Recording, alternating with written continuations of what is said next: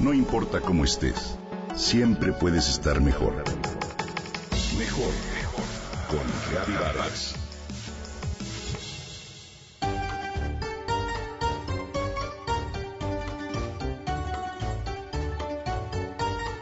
Son recuerdo indispensable de Rusia, una artesanía emblemática, un símbolo ruso por excelencia. Hoy te hablo de las matrioshkas, las célebres muñecas rusas. Existen muchas versiones del origen de la matrioshka, pero una de las más acertadas es que todo comenzó a finales de mil ochocientos noventa, cuando un conocido industrial ruso de nombre Sava Mamontov llevó de Japón una serie de siete divinidades de la fortuna.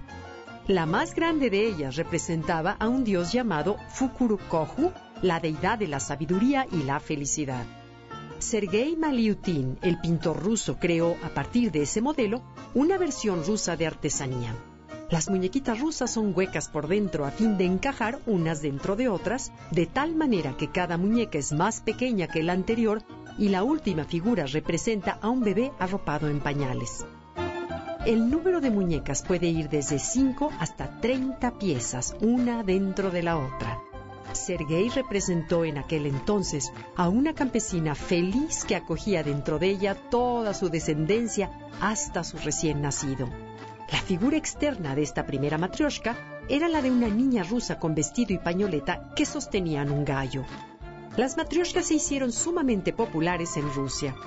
Fue en mil novecientos cuatro cuando el juguete causó sensación en una Expo Universal de París, donde incluso ganó una medalla de bronce. Hoy las matrioshkas se tallan de un bloque de madera de tilia o abedul que se pintan a mano y llevan galas de distintas zonas de Rusia. Tilia es la mejor madera para hacer este tipo de trabajo, pues es un árbol limpio con pocas ramas y suave para manejar. El abedul, empero, es un tanto más rígido y de color cálido. Así, las mamushkas fueron diseñadas de inicio como un juguete para niños, pero con el paso de los años su significado adquirió un sentido muy especial. En algunos lugares incluso son consideradas un juguete de aprendizaje con el cual se explica a los más pequeños los colores, los tamaños y las formas.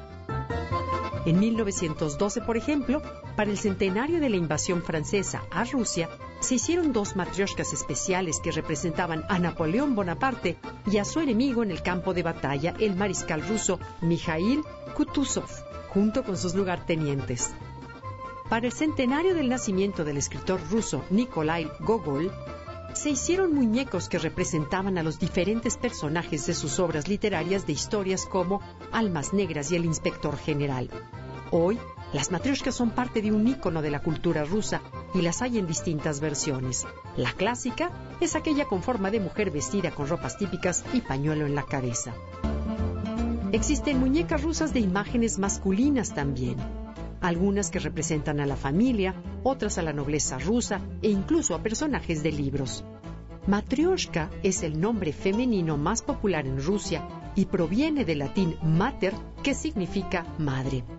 Esta designación procede de Matriona, un nombre ruso asociado con una mujer fuerte y robusta. Se cree que las matrioshkas o babushkas son símbolo de alegría, prosperidad y sabiduría, así como fertilidad y maternidad. Regalar una de estas muñecas rusas es signo de amor, amistad, ya que generan una energía positiva en donde se encuentran. Se cree que la matriarca de un hogar, al recibir una matrioshka, debe pensar en un deseo y cuando éste se cumpla, se abre la muñeca y se libera la que está adentro. Se pide otro deseo y así sucesivamente. La última matrioshka se regala al hijo que abandona la casa.